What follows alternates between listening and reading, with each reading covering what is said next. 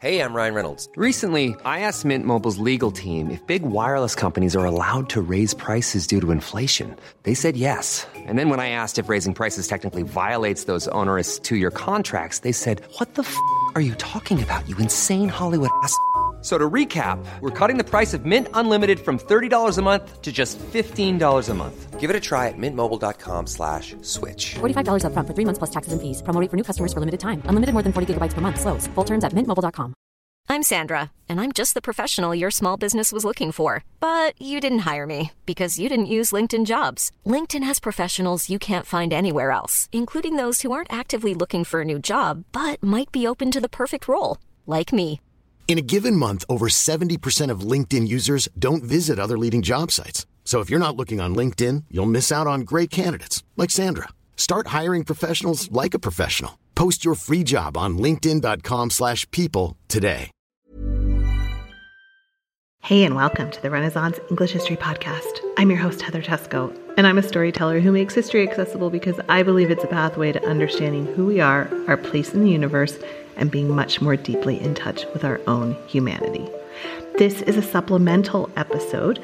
It's a chat with Tracy Borman on the private lives of the Tudors, and this was from the 2019 Tudor Summit. So, again, I think I said a couple weeks ago, I have all of these talks and hours and hours worth of interviews that I'm going to start releasing here on the feed. So, I hope you enjoy this with Tracy Borman. It was a real joy for me to speak with her. Um, and she was so generous with her time, and I really learned a lot, and I hope you do too. So, enjoy. Hello and welcome. The very first speaker today needs no introduction, but I'm going to share her biography with you anyway. Tracy Borman uh, studied and taught history at the University of Hull and was awarded a PhD in 1997. She went on to a successful career in heritage and has worked for a range of historic properties and national heritage organizations, including the Heritage Lottery Fund, the National Archives, and English Heritage. She is now chief executive of the Heritage Education Trust, a charity that encourages children to visit and learn from historic properties through the Sandford Award Scheme. She's also the joint chief curator for Historic Royal Palaces, the charity that manages Hampton Court Palace, the Tower of London, Kensington Palace, Kew Palace, the Banqueting House, Whitehall, and Hillsborough Castle. She often appears in television and radio, and she's a regular contributor to history magazines, notably BBC History. She gives talks on her books all across the country, and I've got links here on this page where you can learn more about her and visit one of her talks. So I am thrilled that she is here sharing with us about the private lives of the Tudors. Welcome to Tracy Borman. Perfect. Well, I'll just start by welcoming you and thanking you for being part of this event that we do. And it's such a thrill to have you here and to have you um, able to share your knowledge and and be so generous with your time. No, it's a So- thrill for me too. so your your whole book on the private lives of the Tudors, I wanted to ask you about um, privacy in general, and I thought that was such an interesting concept the the concept of privacy. And I you had a whole lot about the the idea of being in separate chambers, even for the king and queen, was a relatively new a kind of idea. And can you talk a little bit about what privacy meant, not just in the court, but for people in general? Yeah, I think um, we need to be careful with the use of the word privacy for the royals because, in a sense, um, it was very different to what we might expect today. So, really, the king and queen would never have been fully alone, or incredibly rarely, always attended by a veritable army of servants, friends. Henry VIII filled his private apartments with 50 people, and that was considered private. So, um, I think we shouldn't kind of think that privacy meant, you know, solitude and having quiet time. Actually, what it meant was being away from the public court. And that was mm. where the privilege lay. And that's why getting access to those private apartments was so thrilling for the Tudor courtiers. It meant that you were high in favour. If you stepped over that hallowed threshold and were able to attend or visit the king and queen in private, that really meant something. The idea of um, of privacy, but you also then talk about a lot of the different sorts of domestic things that we don't necessarily think of when we think about the Tudors and we think about this kind of court life. Um, like you had this great story about Henry VII, and we often think about him as being this very dour kind of man, but he really liked card games and he yeah. enjoyed tennis. Can you tell me a little bit about yeah. that? I think that's what surprised me most um, about this book is that sorry, my cat is now on the table. is that um, when you look at the private lives of the Tudors, every single one of the kings and queens um, change quite dramatically when you look at their real selves in private. Mm. And actually, Henry VII is a shining example of that. As you say, you tend to see him as kind of a bit of a miser, a bit dour, dare I say it, a little bit dull. But mm. in private, he was a bit of a party animal. He loved to host these extravagant gatherings in his private apartments. He had uh, professional tennis coaches on his accounts to help him improve his game. Uh, he invited all sorts to uh, to kind of feast and enjoy his hospitality in private. Um, and he spent lavishly on his wardrobe, as we can tell from his accounts. It was quite astonishing. Um, Three million pounds, or the equivalent, in the first two years, he lavished on his wardrobe. So completely different view of mm. Henry VII soon began to emerge for me. I think, in a way, he was the most surprising of the Tudors in private for me. Yeah. And you also talked a little bit about the clothing, how it was it was almost a necessity, and also the the amount of money he spent on his clothing changed throughout his reign. It did. And it was fascinating to trace when he's spending the most on clothes. And that's always when he's feeling under threat from mm-hmm. rival claimants, the so called pretenders to the throne. Suddenly he's spending a lot on clothes again because he feels the need to project his majesty you mm. must remember he's just the first Tudor king. The Tudors aren't expected to survive. Um, we know them now as our, probably our greatest dynasty, but nobody thought they were going to stay around. And so Henry has to really try hard to safeguard his image, his dynasty, to convince people that really he deserves to be king. Mm, hmm And it wasn't even just clothing, right? It was like the wall hangings, and you talk about a particular tapestry that he probably saw when he was in exile, and then.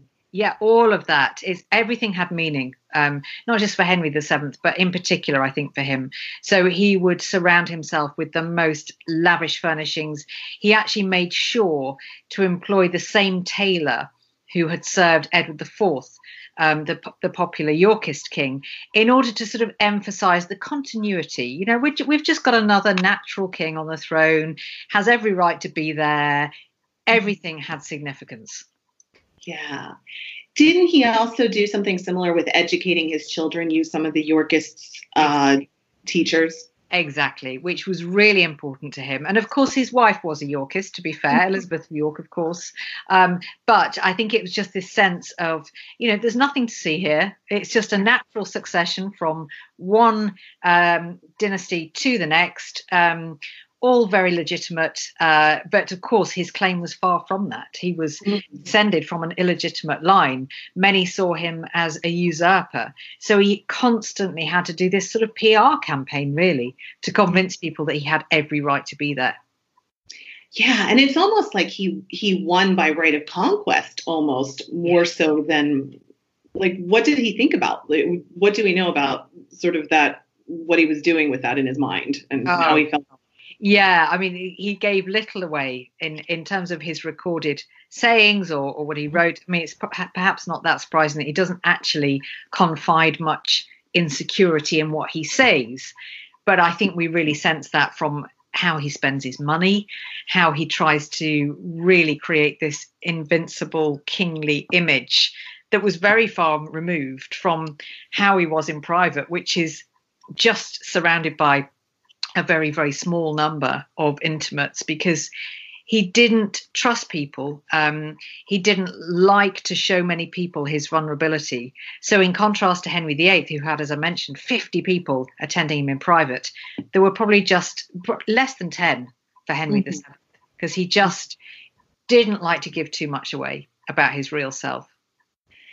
Speaking of private, what do you think about his marriage with Elizabeth of York. Do you do you, there's certain sometimes historical novelists tend to make things of that maybe not that they weren't so happy. But what Yeah. do you think the truth was? I think it's quite um, surprising. There is every reason for them not to be happy. They're from rival houses, York and Lancaster, and yet there does seem to be a genuine affection that that grew between them. It was a very successful marriage, certainly dynastically, and Elizabeth literally delivered as a royal wife, uh, filling the royal nursery.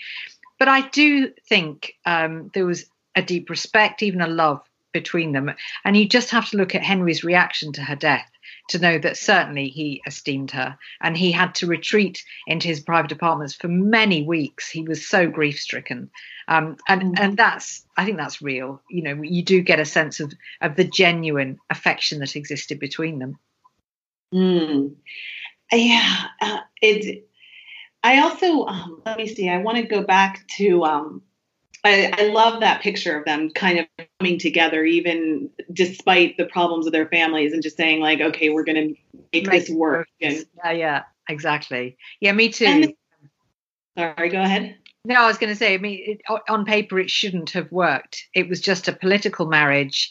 You know, even if they were doing their duty, they probably didn't enjoy it. But you do get the sense, as I say, that um, both of them were genuinely fond um, of each other, which which is actually quite it's probably one of the best love stories of the Tudor age. Not that there's all all that much to compare it to, actually. Yeah. Um, you also talked about, um, oh, I have a little note here that you don't seem to like Charles Brandon very much. You have a bit in your talking about Henry when he was young and his friends, uh, and you talked a little bit about Charles Brandon and his his marital uh, issues and with his Yeah. The aunt and the cousin. And I thought it was interesting because there's two different people talking about Charles Brandon at this Tudor Summit. One of them is Tony Riches, who has this new novel out, and then the other one's Sarah Bryson with uh, the, the and. It, yeah, and it's interesting because I, I read that and I was like, hmm, I'd like to see this other perspective of, of Charles Brandon. I think, um, do you know, it's, it's funny you picked that up because actually I did end up liking Charles um, quite a lot. I think he's a rogue, though. You know, he leads Henry astray in his early days. He's not exactly a great role model in terms of marriage and relationships. You mentioned the scandal with the aunt and the, you know, the young ward that he wanted to marry. Despite that, though, he's so charismatic, and you can see why Henry is drawn to him. And he's almost like the elder brother that Henry never had because he doesn't really know Arthur that well, Henry, um, and he doesn't have that much in common. They're very Arthur is raised to be king, so he can't be as carefree as Henry, whereas Charles Brandon has none of those responsibilities. And you just get the feeling that it's a meeting of minds with those two. So I did, I did like Charles. I think not a great influence, um, but certainly was an outlet for Henry's wilder side. I think. Yeah, yeah. And you talked a little bit about Henry and playing uh, playing dominoes and and the different things that he would do. Um, and I was wondering if you could just talk a little bit about how he what he would have done in his private space for recreation and for Yeah. fun. Absolutely. Well, that's exactly those are the key words with Henry VIII because he saw his private space as, you know, his place of entertainment, and that's why he filled it. He had the largest number of staff in his privy chamber uh, of all the Tudors. So 50, that's quite a lot of people to be constantly in your presence when you're supposedly off duty. But he saw it as entertainment. He would play cards. Uh, he would he would take most of his meals in private. Um, he loved to drink. He loved to chat, um, and it was mainly male company actually, because this was very much the arena for Henry's friends.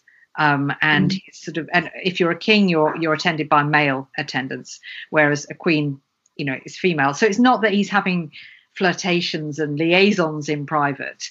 In fact, most of those are played out in public, ironically. Mm-hmm. It's more about the male friendships. And, you know, shameless plug for the latest book, but the, my, my new book mm-hmm. on Henry VIII and the men who made him really does give a very different perspective of him.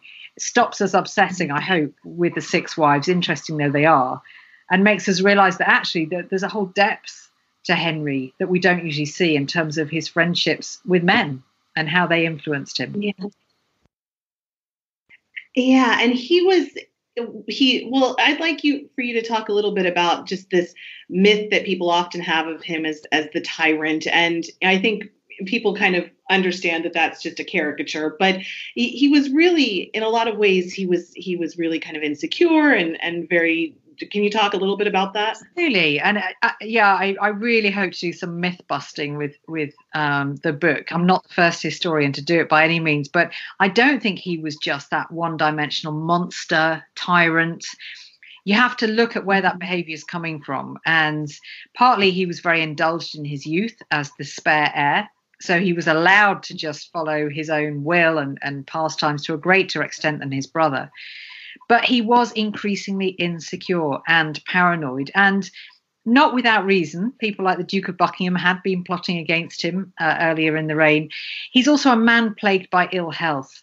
And from that comes a lot of insecurity because he's having to retire from his duties a lot of the time as the reign progresses.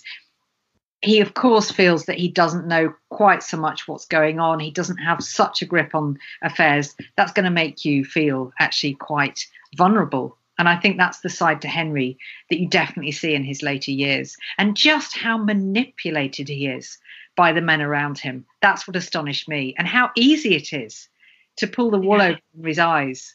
Um, take Thomas Cromwell, for example.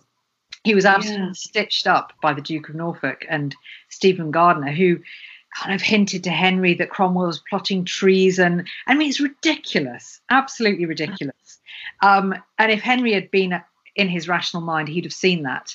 But he was paranoid and he was suspicious and fickle by this stage, and he allowed himself to be led by by these these men who, you know, ultimately did away with Thomas Cromwell, and Henry soon bitterly regretted it. He realised what he'd done. And they almost got Catherine Parr too, but they did.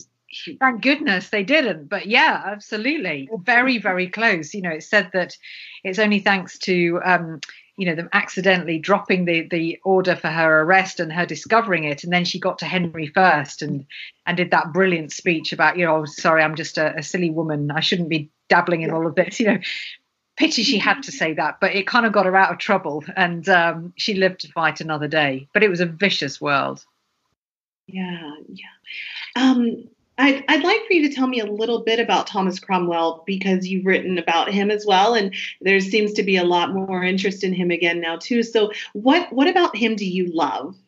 I love his irreverence more than anything else. I think how he got on in life, um, not just for Henry, but in his early career, is he kind of had this cheekiness, if you like. He was um, not afraid to say to great figures of authority what he actually thought and to maybe poke fun a little bit, to use humor. He was said to make even his enemies laugh. He was very, very cheeky.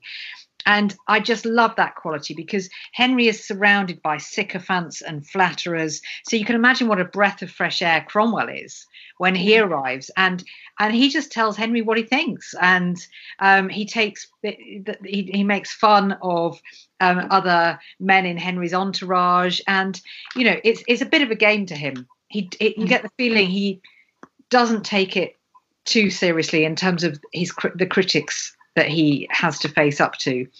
Um, and Henry really respects him for it. I think Henry does have bullying tendencies. And of course, bullies always respect uh, being stood up to. And that's exactly what Cromwell does.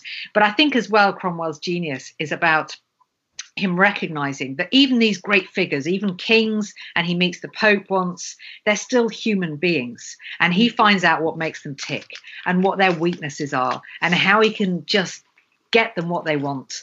And that's what he's brilliant at. Yeah, that's really great.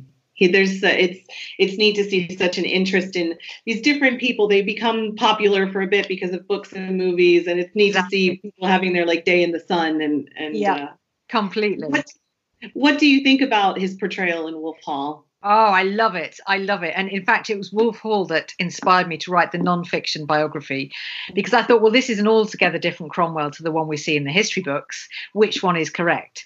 And um, the more I researched Cromwell, the more I thought, actually, Hilary Mantel has nailed it.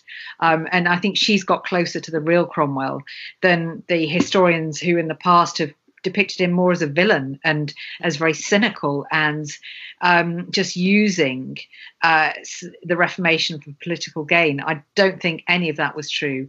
And I think Hilary Mantel gets across his charisma, which he must have had to mm-hmm. engage Henry and to stay in his favor for so long. Yeah, yeah. So moving on and, and just talking a little bit about um, the other side with Elizabeth. Yeah. I I found it so interesting. Um, I've been really interested in John Dee, and you wrote about John Dee a, a, lot as well. If you could share with me a little bit about her interest in alchemy, oh. and because that's something you don't often hear about, and yet yeah, if you can tell me a little bit about that, I would it's love astonishing, isn't it? You kind of think all of this kind of secret dealings were were going on, and isn't it amazing um, that Elizabeth had this whole interest in in kind of the occult and astronomy and alchemy, trying to find the elixir of of everlasting youth. Um, and John Dee definitely helped her in all of that. Um, and so um, they it was said that they had secret rooms at Hampton Court where they would practice alchemy. And of course, this is at a time when the Reformation is, you know, in full swing. It's um, a lot of those sort of beliefs are seen as borderline heresy. And so Elizabeth's taking quite a risk by dabbling in all of this kind of thing. And you do think it's tied as well, and certainly I've got a sense it's it's tied up with her very keen sense that she's aging and that she's you know she needs to secure her dynasty. She hates any sign that she's growing at all older or more frail. And so you, there's a sort of underlying desperation to this, as well as a genuine, I think, fascination in the mm. arts. I love how much she consults Dee, and uh, so she consults him about um, the, the, most apposite date for her coronation, for example, and and things like that. So quite big decisions she mm-hmm. assigns to Dee, her you know astrologer, mathematician. Um, mystic, you know, it's it's yeah. quite extraordinary, but it's all bound up in one for, for Elizabeth. I think, though, if I may share my favourite fact about John Dee, it's that um, less well known is that he was also a spy for Elizabeth. Um, and uh, she sent him on various missions overseas. And he wrote back in code, and we still have the letters that he sent back in code. And his code name was 007. And I just, that is just so priceless. so, so long way Ian Fleming got to know about that for James Bond, I think. yeah, yeah, the original 007. Exactly. Well, it's so interesting because he was kind of the last in that line of before the enlightenment when science and the occult were were one where you could have the largest library in, in England or in Europe even. I wasn't it in Europe that is he had the largest library? Europe, yes. The, according to one source yeah. Yeah and you still have a conjuring table. Yes I know. I love that. It's a it's a kind of melting pot of different ideas approaches beliefs it's it's very much as you say this transitional period where it's still okay to kind of believe all of that while still being a really well respected scholar and academic um, it's what a time it's, yeah. it's fascinating in some ways it's almost like what we're coming full circle today with holistic health and people yeah. you know maybe not necessarily thinking that science has all of the answers all the time and that there's yeah. Yeah. I, yeah. And I encountered a lot of that when I wrote my book on witches and the witch hunts in the early 17th century, and just how much of that and those beliefs um, are sort of coming full circle. So we're not seeing witches as being evil anymore. There's a whole white witch movement and, and Wicca and all of that. I think history does kind of repeat itself and go in circles, doesn't it, a lot of the time? Yeah. Yeah, yeah. It's, it's well, it's one of the things that makes this period so fascinating too, is that it's this sort of transition into the modern world, and yet in so many ways works the the idea of information being freely available and, and nobody being able to control it in fake news. I mean, that's like the printing press. And isn't it just absolutely? Yeah, everything's so relevant. Um, at, at the moment in particular, it feels um, in a way, witch hunts have never gone away. You just have to look at kind of modern day politics. Um, but as you say, fake news, PR, it's all there in the Tudor period. Yeah. Well, you mentioned PR. Can you talk to me a little bit about the, the Tudors were masters at oh, propaganda? Masters. I think nobody more so than Elizabeth, actually. Henry was pretty good, and Henry VII, her grandfather, was. But Elizabeth, wow, you've got it covered on all bases with Elizabeth. So, um, in terms of projecting her own image, she is fantastic at it through portraiture, which admittedly they'd all used. But of course, she has almost um, a kind of standard portrait, an accepted portrait, which is the mask of youth and she never ages. In fact, she probably gets younger as the mm. portraits go on. But she's also brilliant at showing herself to her people, the magnificent progresses. She's a great speech maker. Um, she knows the sort of language to use that's really going to connect with people. So the way she constantly refers to herself as as married to England, and that is a stroke of genius because as well as making the people feel loved because she calls them her children, um, it also of silences those who are just pressuring her to marry. And it's like, it's a great answer. Well, who better to marry than England? I'm married to my kingdom. And, you know, I think she is just actually a genius at PR. And yet it's interesting because that whole idea of seeing England, well, not necessarily being married, but she got some of that from Mary's speech at the Guildhall, no? Yes, she learned a lot from her half sister, and I think poor old Mary is much maligned. Um, and yet, um, a lot of what Elizabeth learned from her was what not to do, I think, admittedly. Don't marry a foreigner, for example, against the wishes of your people. Don't be too dogmatic um, in issues of religion. You know, she famously, well, she's often misquoted as saying she's not going to make windows into men's souls, but that was the sense of it for Elizabeth. Um, she was much more pragmatic, but she had really, really benefited from seeing how her sister did it. And as I say, in a way, it was a kind of negative example, but it was such a learning experience for Elizabeth. I think arguably she wouldn't have been as successful if she hadn't had that training for those five years when her sister was on the throne. Yeah. Yeah. Well, how do you feel? Just you talked about a little bit of myth busting with Henry in your book. Um, how do you feel about Mary in in general? Do you?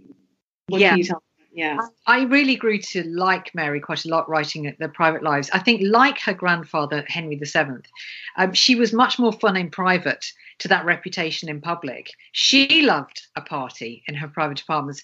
On one occasion, drinking so much that the Spanish ambassador was scandalized. You know, he wrote back about it, you know, how, how much the Queen had drunk that evening. She had a jester she liked to gamble. There's a whole other different side to Mary, and she is certainly a lady of passion. Obviously, she fell madly in love with Philip II, having just seen his portrait.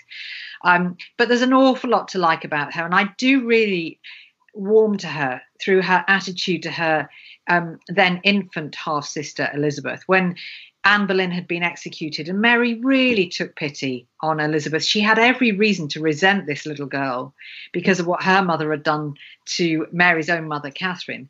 And yet she felt sorry for her. And she actually tried to restore Elizabeth to their father's favor. And so I think Mary was at heart a very good woman, if that's not too simplistic to say. Of course, her reign is known as a brutal time. She herself is referred to as Bloody Mary for good reason.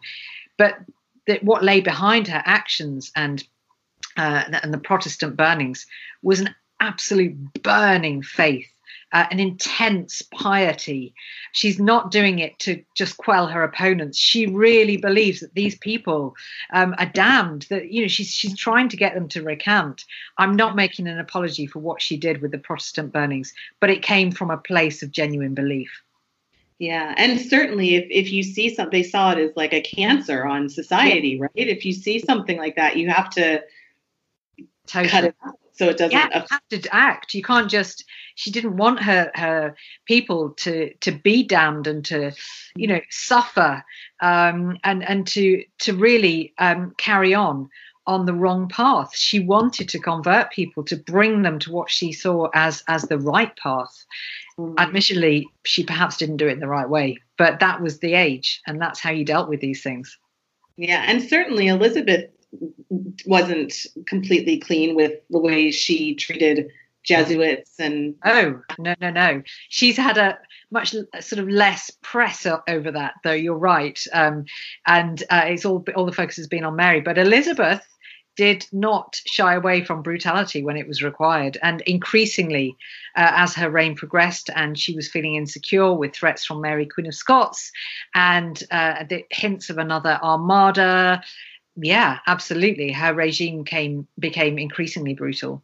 Wasn't that the period when torture was used the most of any period in English history? well, it's most recorded. Yeah, it's it's certainly well recorded in Elizabeth's reign.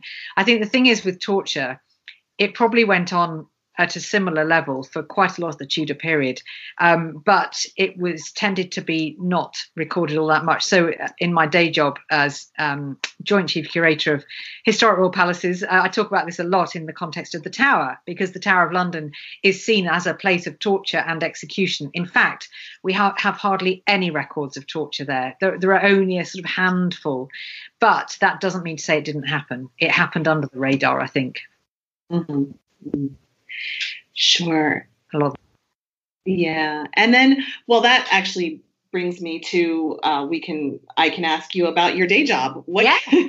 you have a wonderful job. day job. I'm very lucky. My day yeah. job. Uh, so yeah, um, at at the palaces, at historic royal palaces, I uh, spend my time mostly at Hampton Court Palace, and um, I sit in a Tudor part of the palace. Of course, there are t- two parts to it the Baroque and the Tudor.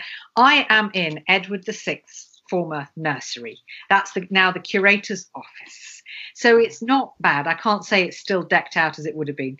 But my role at um, historical palaces as joint chief curator is with Lucy Worsley to manage the curators team. And we are really like the historians for the palaces. We research the stories, we give talks, um, we do media work, um, we help with exhibitions. It's incredibly exciting. And of course, the best bit of the job for me is going in the spaces that not many other people get to see. So that go lifting up the signs that say private and just walking on through. I absolutely love that. I have to share with you though that um, probably nine out of ten of those spaces are really boring and there's something like a broom cupboard and it's not that exciting. But you just occasionally get a real gem that isn't open to the public, and that's what makes my my job incredibly exciting. Yeah. And tell me about these new chambers that are going to be opening up. Well, it, that is the most exciting thing. I very much hope um, we're still working out how we can do it. But the one question that's asked, perhaps more than any other at Hampton Court, is where is Henry VIII's bedroom? And until recently, visitors have been told, well, it doesn't exist. When William and Mary came in in the late 17th century, they demolished half the Tudor palace, including that. In fact, it does exist. It's the Bayne Tower. It's a, a luxurious suite of private lodgings that Henry built later on in his reign. And it included a bedroom, bathroom, jewel house, mm. study. It was this luxurious private apartment. And um, we, through a re examination of building accounts, realized that we do have it actually what we thought was just courtiers' lodgings was Henry's private apartments. So what I am leading a project now to do is to open those up because can you imagine the thrill and the excitement? I hope it's not just me who is excited by this fact. Um, and and just let the public in and let them stand in the spot where so much of history unfolded. Of course, the sad thing is that those rooms have changed a great deal. Henry, Henry wouldn't recognize them today. Over the centuries, and particularly in the 18th century, they've been subdivided, floor levels have changed. But I still think the magic of taking people into the space that was Henry's bedroom, his private world, is second to none. It's probably the biggest discovery that's been made in, in, a very, very long time in terms of Tudor spaces. So I'm desperate to open them up to the public. Yeah. And how how long do you think it'll be before they're opened?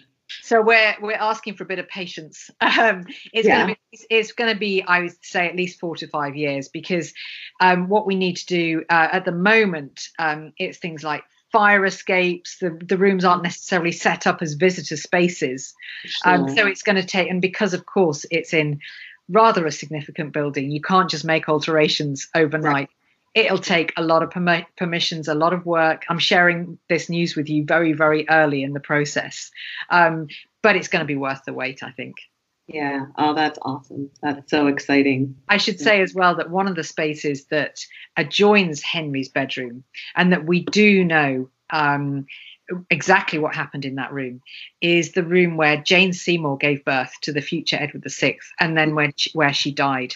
And again, it's close to the public, uh, but as part of this program, we really hope to to open that up too, because how thrilling would that be? So exciting. Yeah. There's such a magic to being in those spaces. Isn't there? And it it's interesting. I, I'm from the US, from Pennsylvania, and it's not nearly as cool as what you do. But my very first job when I was 15 years old, I had a weekend job as a docent at a Revolutionary War Museum. Oh wow. And yeah, and it was a guy who had he was actually Irish and he'd been adjutant general to George Washington, and we had his house from 1792. And the person who was the curator, he had not studied curating with you. He was extremely lax, and he would sometimes say, "Heather, go down and close up the house for us and lock things up, and and then you know bring the key." And I would be down there by myself. We didn't use gloves to. He, we had his traveling desk and all his medical instruments. We didn't use gloves for any of it. It was just really awful. Um, but I remember standing in his medical office and we had his library and the his desk and all of that and I would be closing up the shutters and I it was like you could feel them right there.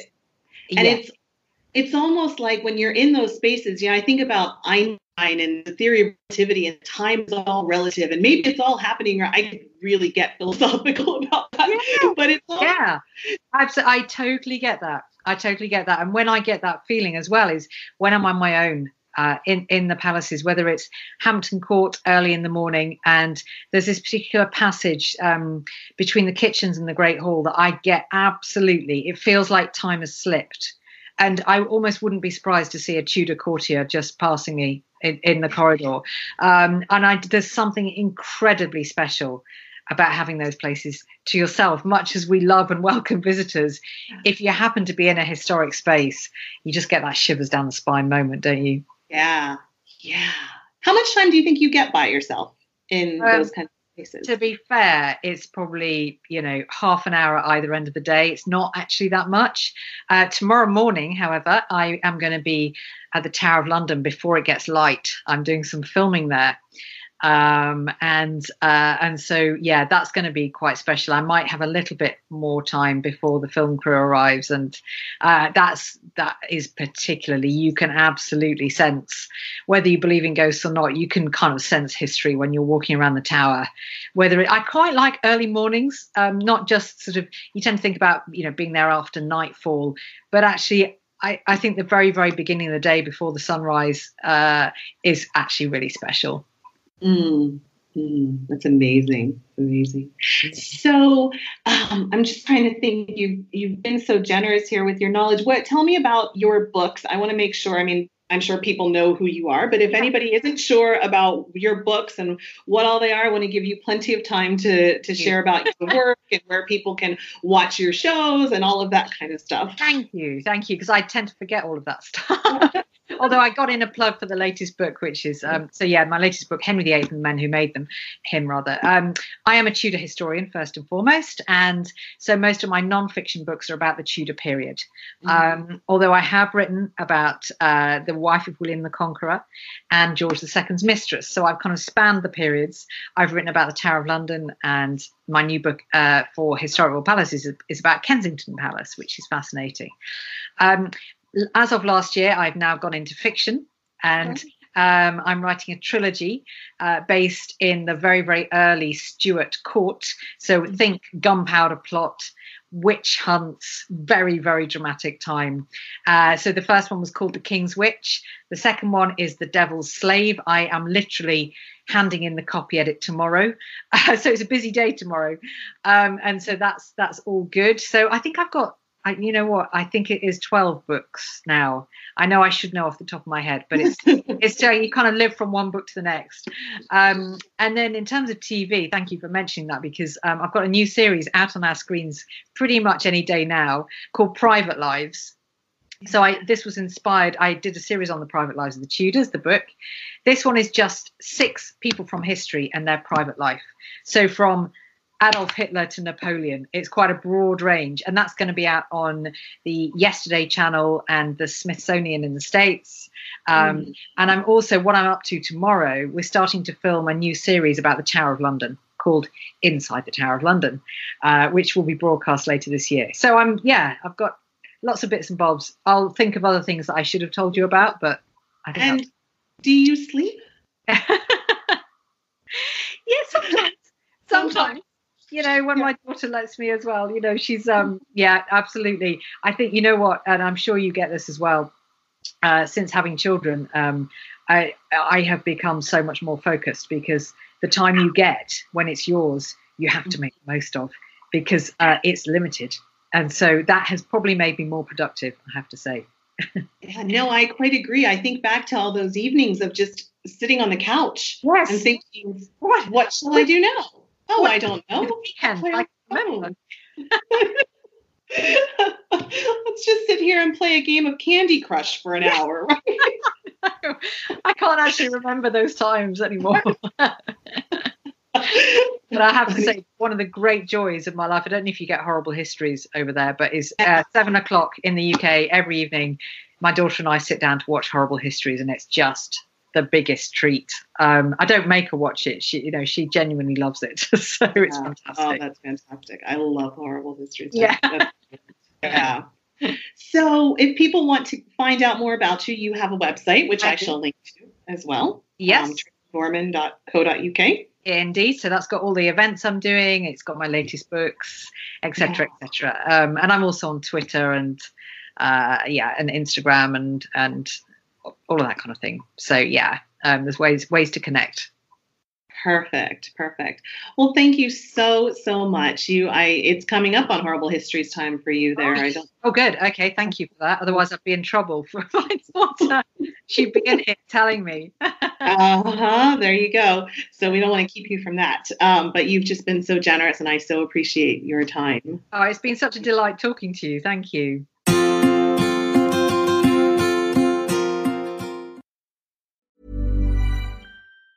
Even on a budget, quality is non-negotiable. That's why Quince is the place to score high-end essentials at 50 to 80% less than similar brands. Get your hands on buttery soft cashmere sweaters from just 60 bucks, Italian leather jackets, and so much more. And the best part about Quince, they exclusively partner with factories committed to safe, ethical, and responsible manufacturing. Elevate your style without the elevated price tag with Quince. Go to quince.com slash upgrade for free shipping and 365-day returns. Hi, I'm Daniel, founder of Pretty Litter. Did you know cats tend to hide symptoms of sickness and pain? I learned this the hard way after losing my cat, Gingy. So I created Pretty Litter, a health monitoring litter that helps detect early signs of illness by changing colors, saving you money and potentially your cat's life. Pretty Litter is veterinarian developed, and it's the easiest way to keep tabs on your fur baby's health right at home. Go to prettylitter.com and use code ACAST for 20% off your first order and a free cat toy. Terms and conditions apply. See site for details.